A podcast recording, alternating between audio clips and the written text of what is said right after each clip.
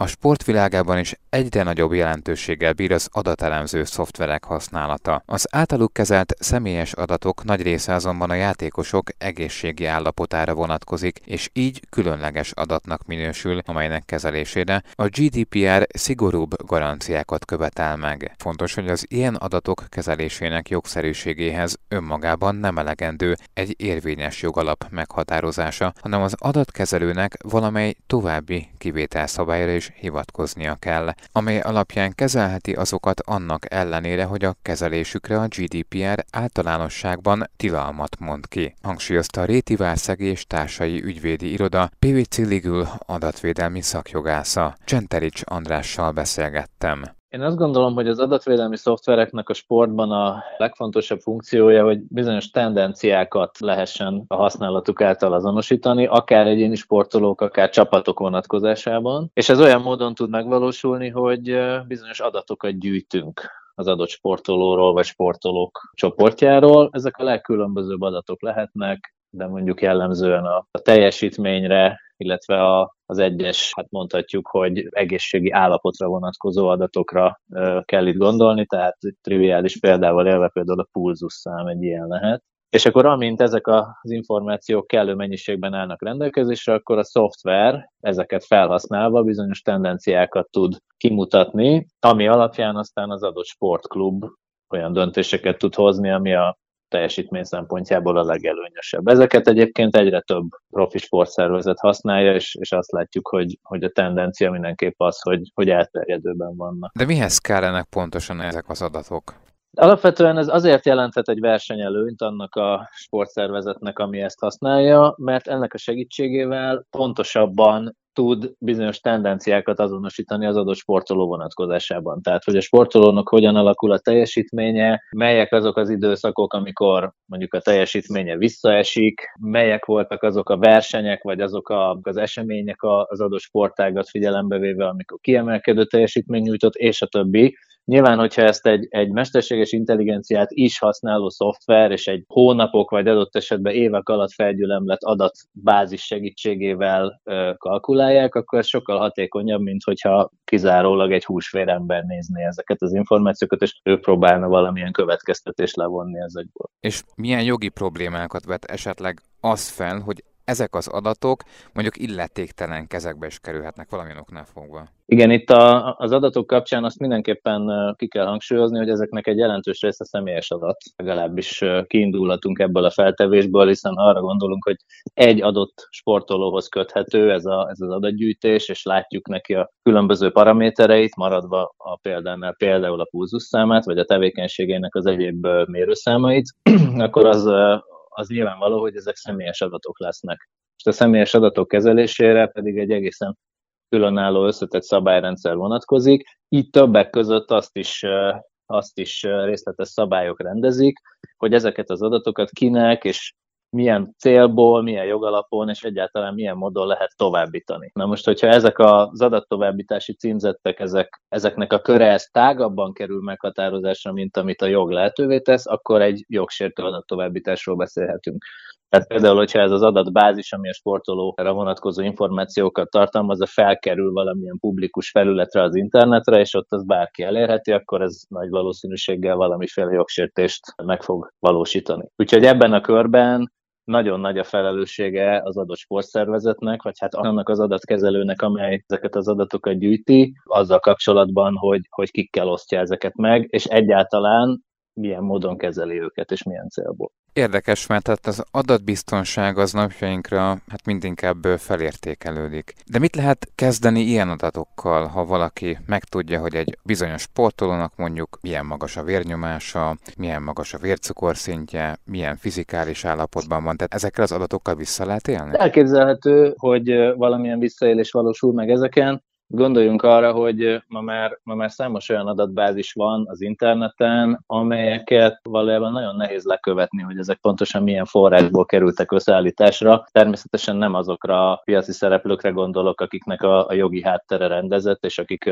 világosan ezt le tudják vezetni, hogy, hogy honnan szerezték meg az adatokat, de hát akár a Darkneten, akár, akár különböző fórumokon vannak olyan adatbázisok, amelyekről valójában ez nem világos, és nyilvánvalóan hogyha olyan módon próbál valaki versenyelőnyt szerezni, hogy adott esetben egy alacsonyabb árat kíván ezért az adatbázisért megfizetni, és cserébe hajlandó eltekinteni ettől a körülménytől, hogy nem tisztázott az adatok forrása, akkor ez, ez egy problémát jelenthet, hisz ez, ez nyilván önmagában már egy jogsértést fog megvalósítani, hogy ott van fönt egy adatbázis, ami adott esetben jogsértő forrásból származik. Vegyük végig akkor, hogy ez ellen, mármint hogy ezen hát szenzitív adatok kiszivárgása ellen mit lehet, vagy mit érdemes tenni? Én ezt ketté bontanám, az adatvédelemnek és az adatbiztonságnak mindig van egy jogi és, és van egy műszaki, informatikai, technikai vetülete. Ami a jogi vetületet illeti, itt nagyon fontos, hogy az általános adatvédelmi rendeletnek, vagy más néven GDPR-nak a szabályaival összhangban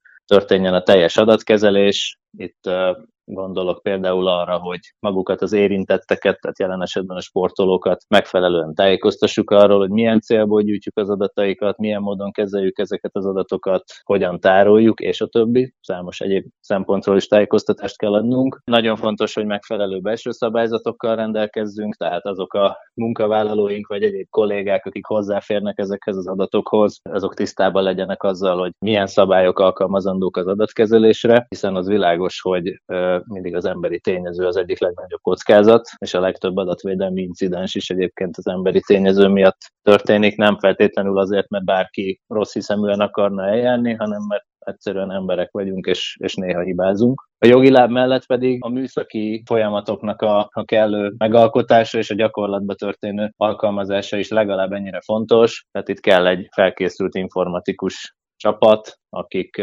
azokat a rendszerelemeket, amelyekben tároljuk a begyűjtött adatokat, azokat biztosítják, és kell odafigyeléssel napi szinten az adatbiztonságnak a műszaki kritériumait azokat garantálják. Nagyon gyakran látunk olyan adatkezelőket, ahol a jogi háttér az megfelelően rendezett, de közben a műszaki háttér az hiányos, és ezért például kívülről olyas valaki is hozzáfér az adatokhoz, aki nem férhetne hozzá. Természetesen ennek a fordítottja is igaz, tehát vannak olyan szervezetek, ahol a az informatikai láb meglehetősen erős, viszont a jogi láb szenved hiányosságokban, úgyhogy mind a kettőre egyformán oda kell figyelni. A sportolónak egyébként mindig bele kell egyeznie, hogy róla akármilyen szempontból, vagy akármilyen célból adatokat gyűjtsenek? Több mindentől függ. Itt az alapvetés az az, hogy egyrészt mindig kell egy úgynevezett adatkezelési jogalap. Hogyha ez nincs meg, akkor eleve nem tudom jogszerűen gyűjteni az adatokat. Ez az adatkezelési jogalap, ez többféle lehet. Ezt megint csak a GDPR felsorolja, hogy, hogy melyek lehetnek ezek. Az egyik ilyen jogalap egyébként a beleegyezés, vagy ugye hozzájárulás, ahogy a jogszabály hívja.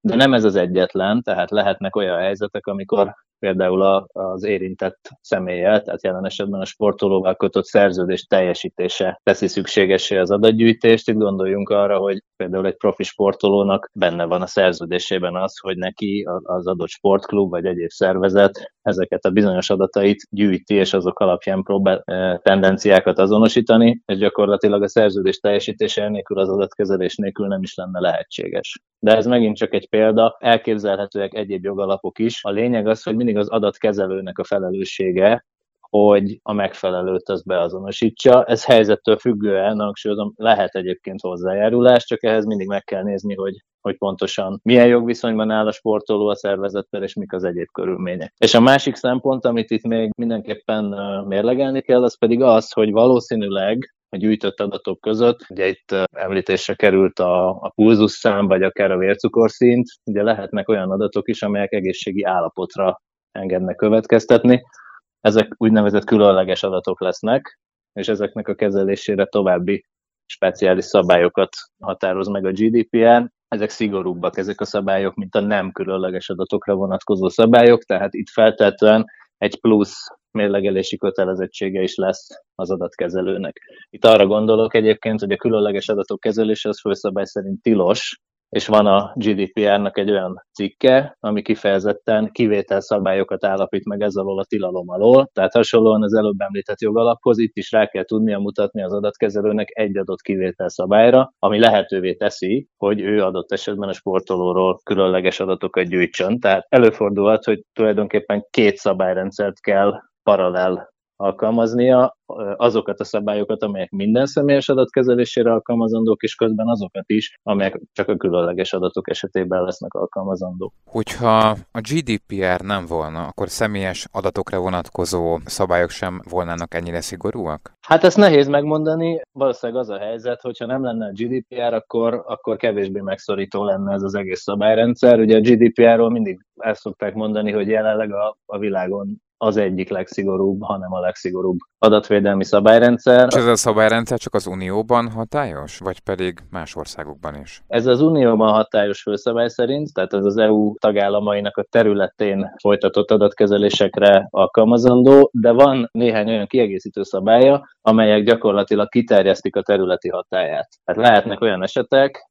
hogyha én mondjuk egy EU-n kívüli adat, mondjuk egy Amerikában letelepedett adatkezelő vagyok, de bizonyos tevékenységeket az EU területén található magánszemélyekre nézve valósítok meg, tehát például ott végzek valamilyen adatgyűjtést, ami az ő megfigyelésükkel jár, akkor az én tevékenységemre is alkalmazandó lesz a GDPR, hiába nem vagyok egyébként az EU területén belül letelepedett. A szerződéskötésekben is hát egyre több mindenre terjedhet ki egy-egy megállapodás. Ez a sportolók életében is egyre bonyolultabbá és összetettebbé válik? Én azt gondolom, hogy igen, és megint csak az adatkezelés az egyik legjobb példa ennek a demonstrálására. Itt elég arra gondolni, hogyha maradva az adatelemző szoftverek, vagy az ezekhez kapcsolódó adatgyűjtés kérdéskörénél, hogyha benne van a szerződésben az, hogy egyébként a sportszervezet ilyen technológiának az alkalmazásával kíván adatokat gyűjteni a sportolóról, akkor nyilván ennek a részletes szabályait a szerződésben is rendezni kell, megfelelő tájékoztatást kell róla nyújtani, és, és a szükségszerűen bonyolultabbá fogja magát a, a szerződést tenni.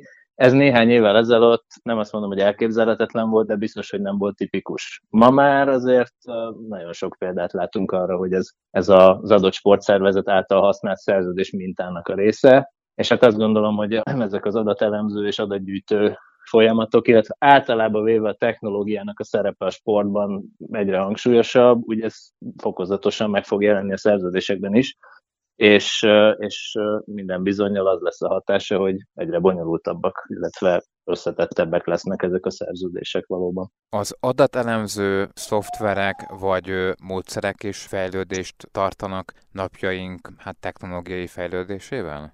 Én azt gondolom, hogy igen, nagyon gyakran emlegetett fogalom a big data, illetve a machine learning, és ezek az adat elemzésben ugye nyilván óriási szereppel bírnak. Gyakorlatilag minden olyan technológiát e, e, ez alá a két fogalom alá szoktak bevonni, aminek az a lényege, hogy valamilyen mesterséges intelligencia egyfajta öntanító módon egy nagyon nagy kiterjedésű adatbázisból dolgozik, és folyamatosan próbál abból bizonyos következtetéseket levonni, és ennek az egész folyamatnak a során idézőjelbe véve okosodik. Tehát egy ilyen önmagát egyre fejlettebbé tevő mesterséges intelligenciáról van szó. Ez egy kicsit ilyen science fiction hangzik, de valójában ma már egy olyan technológiáról beszélünk ennek kapcsán, amit egyre több szegmensben is alkalmaznak, egyébként a sportban is. Tehát az azért, az azért látható, hogy egy adott elemző szoftver nyilván minél nagyobb adatkörből, minél nagyobb adatbázisból tud dolgozni, annál hatékonyabb lesz, mert annál gyorsabban tud egyrészt következtetéseket levonni, másrészt annál gyorsabban fog tudni fejlődni, és a jövőben még hatékonyabban következtetni bizonyos dolgokra. Tehát a válasz szerintem az, hogy igen, nem hogy tartja a lépést általában a technológiai fejlődéssel, hanem azt lehet mondani, hogy ez az egyik húzó erő tulajdonképpen a technológiai fejlődésben. Legyen az sportolói, közszereplői, vagy egy teljesen úgymond átlagembernek egy közösségi oldalán található profilja, Ugye bemutatkozás résznél, vagy az adatoknál olyan adatokat is megad, ami mondjuk a születési évén túl, esetleg telefonszámát, pontos címét. De hogyha én ezeket az adatokat mondjuk megosztom, felhasználom, továbbadom, az lényegében nem sértem meg azt, hogy ő a személyes adatával visszaélnék, hiszen ő maga adta, azt megtette mindenki által láthatóvá. Itt azt kell minden esetben mérlegelni, hogy amikor ő ezeket az adatokat megadta, akkor ő milyen célból adta meg, és ő mire számíthatott az adatok felhasználása kapcsán. Tehát ha például én regisztrálok egy közösségi hálóra, akkor amögött lesz egy szerződéses feltételrendszer, ugye az ASF, amit én jellemzően egy ilyen kis checkboxnak a bepipálásával elfogadok a regisztrációm során, és abban benne lesz, hogy ennek az egész adatgyűjtésnek, vagy adatkezelésnek az a célja, hogy én a közösségi hálón tudjak működni, tehát hogy ott tudjak emberekkel kommunikálni, kapcsolatot tartani, és hogyha egyébként szeretném, akkor megadjam olyan paramétereimet, mint például a születésnapon, vagy, a, vagy az elérhetőségi adataim. De amikor a felhasználás ezen már túlterjed, akkor azért ott fennáll az adatkezelési jogsértésnek a, a kockázata, hiszen amikor én, mint érintett megadtam ezeket az adataimat, akkor én azt ebből az előbb említett célból adtam meg, és nem abból, hogy valaki például a közösségi hálón kívüli célból még elkezdje azokat felhasználni, gyűjteni, adott esetben egy adatbázisba rendezni, hozzáférhetővé tenni egyéb célokból, és a többi. Tehát itt mindig a, a cél kontextusában kell ezt a dolgot nézni. Lehet, hogy én nem valósítok meg semmilyen jogsértő cselekményt azzal, hogy kezelem a, az egyébként például a közösségi hálón megadott adatokat, de lehet, hogy igen, mert azok a célok, amiket én kitaláltam, vagy megfogalmaztam, azok meg túlmutatnak az eredeti adatkezelésnek a célját. Igen, ezek érdekes kérdések, és hogy ezekre mondjuk milyen szabályok vonatkoznak, az egy felhasználó az hogyan ismerheti meg az adott közösségi oldala által meghatározott szabályok szerint, amiket esetleg elérhető módon közzé is tesz az adott portál? Vagy azért van esetleg egy olyan jobban érthető, nem a jogi nyelven szóló ismertető és vagy felelhetők ilyen tájékoztató anyagok, amelyek mondjuk segítséget nyújthatnak ebben a kérdéskörben? Hát a tájékoztatást azt mindig az adott műveletre kell szabni, tehát mindig az adott portál lesz abban a helyzetben, hogy, hogy ezt a tájékoztatást megadja, hiszen ő tudja leginkább, hogy, hogy mi az adatkezelésnek a célja, és, és mik az egyéb körülmények, amik ebből a szempontból fontosak. A válasz az egyébként, hogy amikor valaki regisztrál egy közösségi hálóra, vagy nem, nem is feltétlen kell ennél a példánál maradnom, mert mondhatom azt is, hogy mondjuk egy webshopra, vagy, vagy bármilyen online felületre, ahol adatkezelés zajlik, ott hát legalábbis optimális esetben fog kapni egy részletes adatkezelési tájékoztatást is, ez leginkább egy, egy link formájában fog megjelenni, és akkor ha oda kattint, akkor egy valamiféle adatkezelési tájékoztató dokumentum neki meg fog jelenni. Ma már egyébként ez egy elvárás, hogy ezek közérthetően legyenek megfogalmazva hát igen, csak, a, csak mi az átlag felhasználók ezeket így gyorsan leokézzák, hogy gyorsan tűnjen ez a felugró ablak. Hát igen, ez egy kihívás a, az adatkezelők számára, hogy valamilyen olyan módon, lehet, hogy furcsa kifejezés használom, olyan módon tálalják ezt az adatkezelési tájékoztatást, ami befogadható a felhasználó számára, és közben teljesíti azokat a tartalmi elvárásokat, amit a jogszabály meghatároz. Nehéz ezt a két dolgot összehangolni. Nekem az a véleményem egyébként, hogy a, a legfontosabb, hogy ez a tájékoztató ez folyamatosan elérhető legyen, tehát az egy dolog, hogy a regisztrációkor mondjuk én nem olvasom végig, mert éppen sietek, de hogyha később bármilyen kétel felmerül bennem arra vonatkozóan, hogy ki és mit csinál az adataimmal, akkor, akkor ez folyamatosan elérhető kell, hogy legyen, és olyan struktúrába kell, hogy megfogalmazásra kerüljön, amiből én viszonylag könnyen és gyorsan megtalálom a kérdésemre a választ. Nem véletlen egyébként, hogy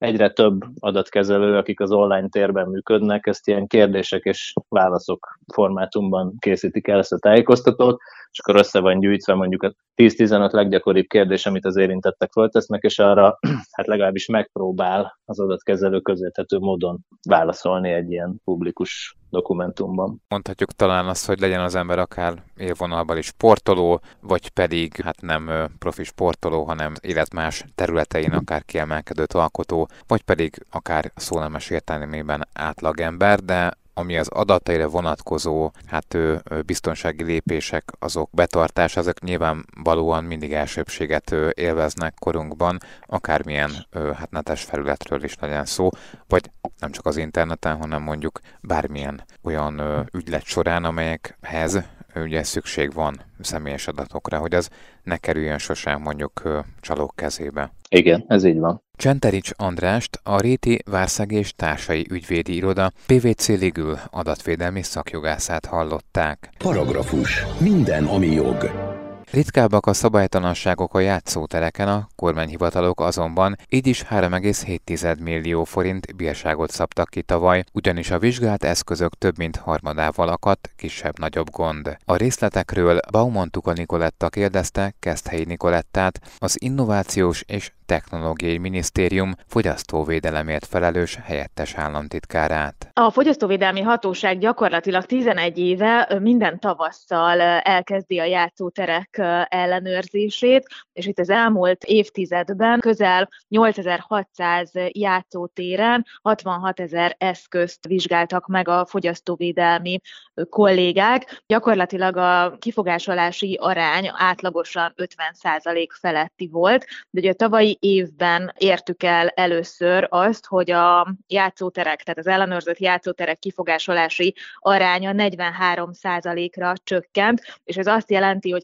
2021-ben több mint 700 játszótéren fordultak meg a fogyasztóvédelmi ellenőrök, és 5400 játszótéri eszközt ellenőriztek. Itt az ellenőrzés egyébként fontos hangsúlyozni, hogy a fogyasztóvédelmi hatóság részéről dokumentáció ellenőrzést jelent, hiszen a játszótéri eszközök, játékok biztonságos használatának a feltételeit az üzemeltetőnek a kötelessége biztosítani. Nem elég a telepítéskor egy ellenőrzés, hanem folyamatosan felülvizsgáltatnia kell az üzemeltetőnek ezeket az eszközöket, azért, hogy ki lehessen mondani róluk, hogy biztonságosak.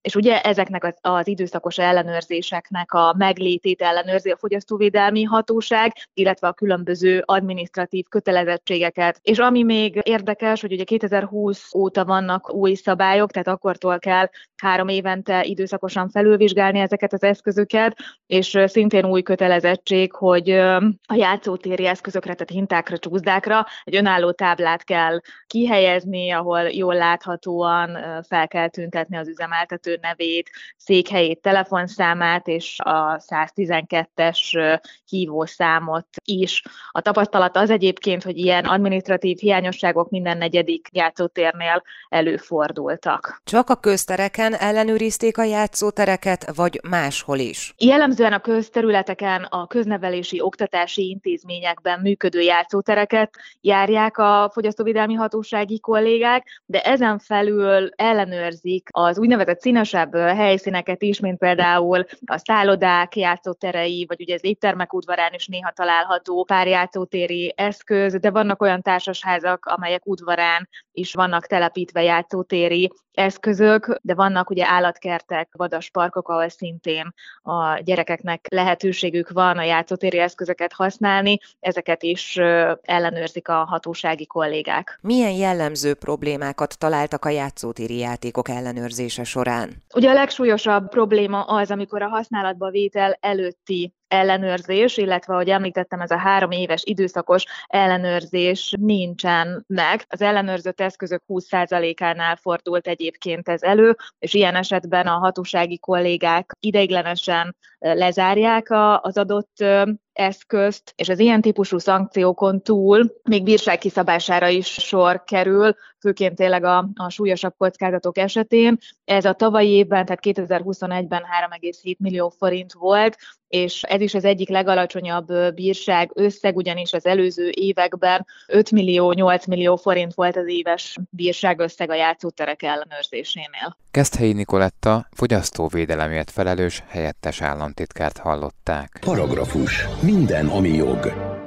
Drámaian nőtt az adathalász kísérletek száma koronavírus járvány kezdete óta, ezért a jelenség veszélyeire figyelmeztet a rendőrség az online kereskedőkkel közösen. A témában Bauman Tuka Nikoletta összefoglalóját hallják. Meghaladta a 120 millió forintot 2021 harmadik negyedévében a határon belüli adathalász kísérletekkel okozott kár, a Magyar Nemzeti Bank összefoglalója szerint, míg ugyanez a kár a határon túlnyúló adathalász kísérletek kapcsán az 500 millió forintot is túllépte.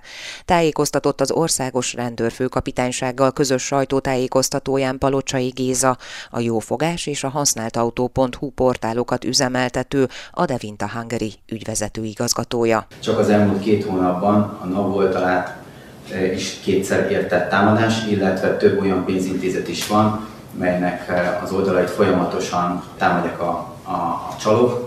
Ezeknek a kísérleteknek az elszaporodása miatt az Adevinta képviseletében elkezdtünk egy olyan összefogást, aminek a keretében szerettük volna felhívni a figyelmet arra, hogy jelen pillanatban az adathalász kísérletekre, de a jelenlegi törvényi szabályozás nem megfelelő. Ez a kezdeményezésünkhöz csatlakozott több mint 20 olyan meghatározó elkereskedelmi márka, amelyek oldalát már vagy érte adathalász kísérlet, vagy pedig felmérték ennek a, ennek a helyzetnek a jelentőségét. Olá Paulon László rendőr alezredes, az ORFK bűnügyi főigazgatóság bűnügyi főosztály bűn megelőzési osztályának megbízott vezetője. Az adathalászat megelőzése érdekében mindenkit arra kért, hogy ne rutinból használja a különböző elektronikus kereskedelmi felületeket. Nézzék meg, tájékozódjanak, figyeljék azt, hogy kinek adják ki a személyes adataikat, milyen módon jelentkeznek be ezekre a felületekre, figyeljék a felületeknek a formáját, ha esetleg eltér attól, amilyen megszokott, valamilyen más irányból érkeznek ezek a megkeresések, akkor forduljon magához a szolgáltatójához, forduljon ahhoz a kereskedelmi csoporthoz, akit meg akar keresni. Semmiképpen ne adjon ki felelőtlenül, meggondolatlanul banki adatokat, bankkártya adatokat, személyes adatokat, esetleg ezeket a kártyákhoz kapcsolódó PIN és legyen egy tudatos vagy egy tudatosabb internet használó. A sajtótájékoztatón elhangzott, hogy a rendőrség és az online kereskedők közös adathalászat elleni kampányába beletartozik, egy a napokban elindított kommunikációs kampány és egy olyan jogszabályi változtatás is, melynek segítségével a hatóságok hatékonyabban tudnak majd fellépni a csalókkal, a csalási kísérletekkel szemben. Paragrafus. Minden, ami jog.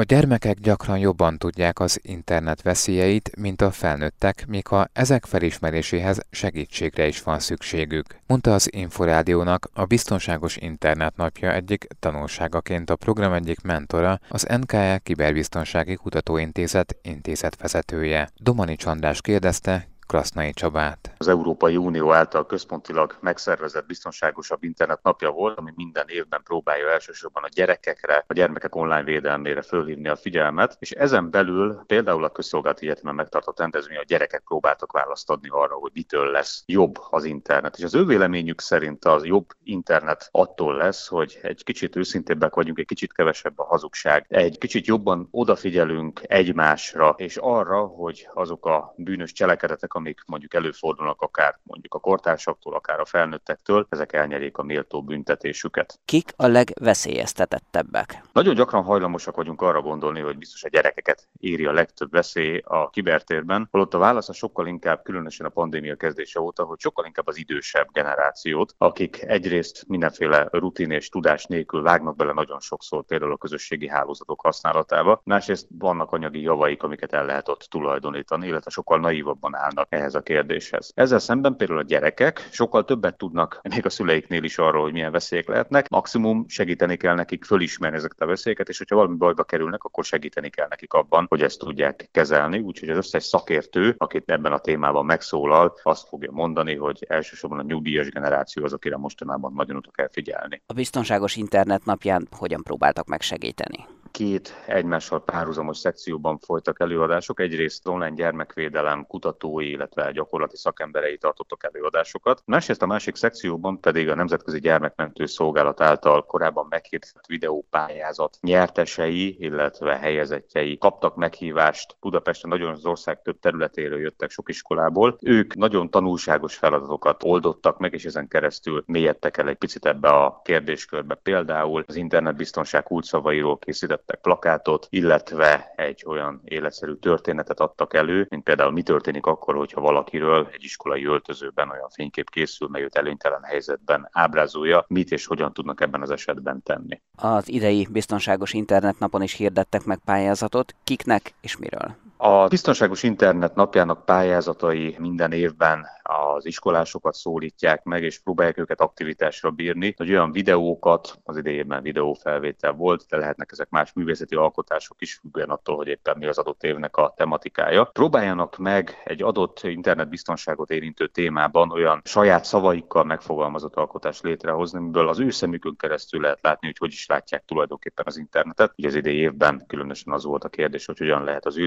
kell biztonságosabbá tenni a kiberteret, a digitális szolgáltatásokat. Krasznai Csabát az NKE Kiberbiztonsági Kutatóintézet intézetvezetőjét hallották. Paragrafus. Minden, ami jog. Jogi magazinnal legközelebb egy hét múlva jelentkezünk.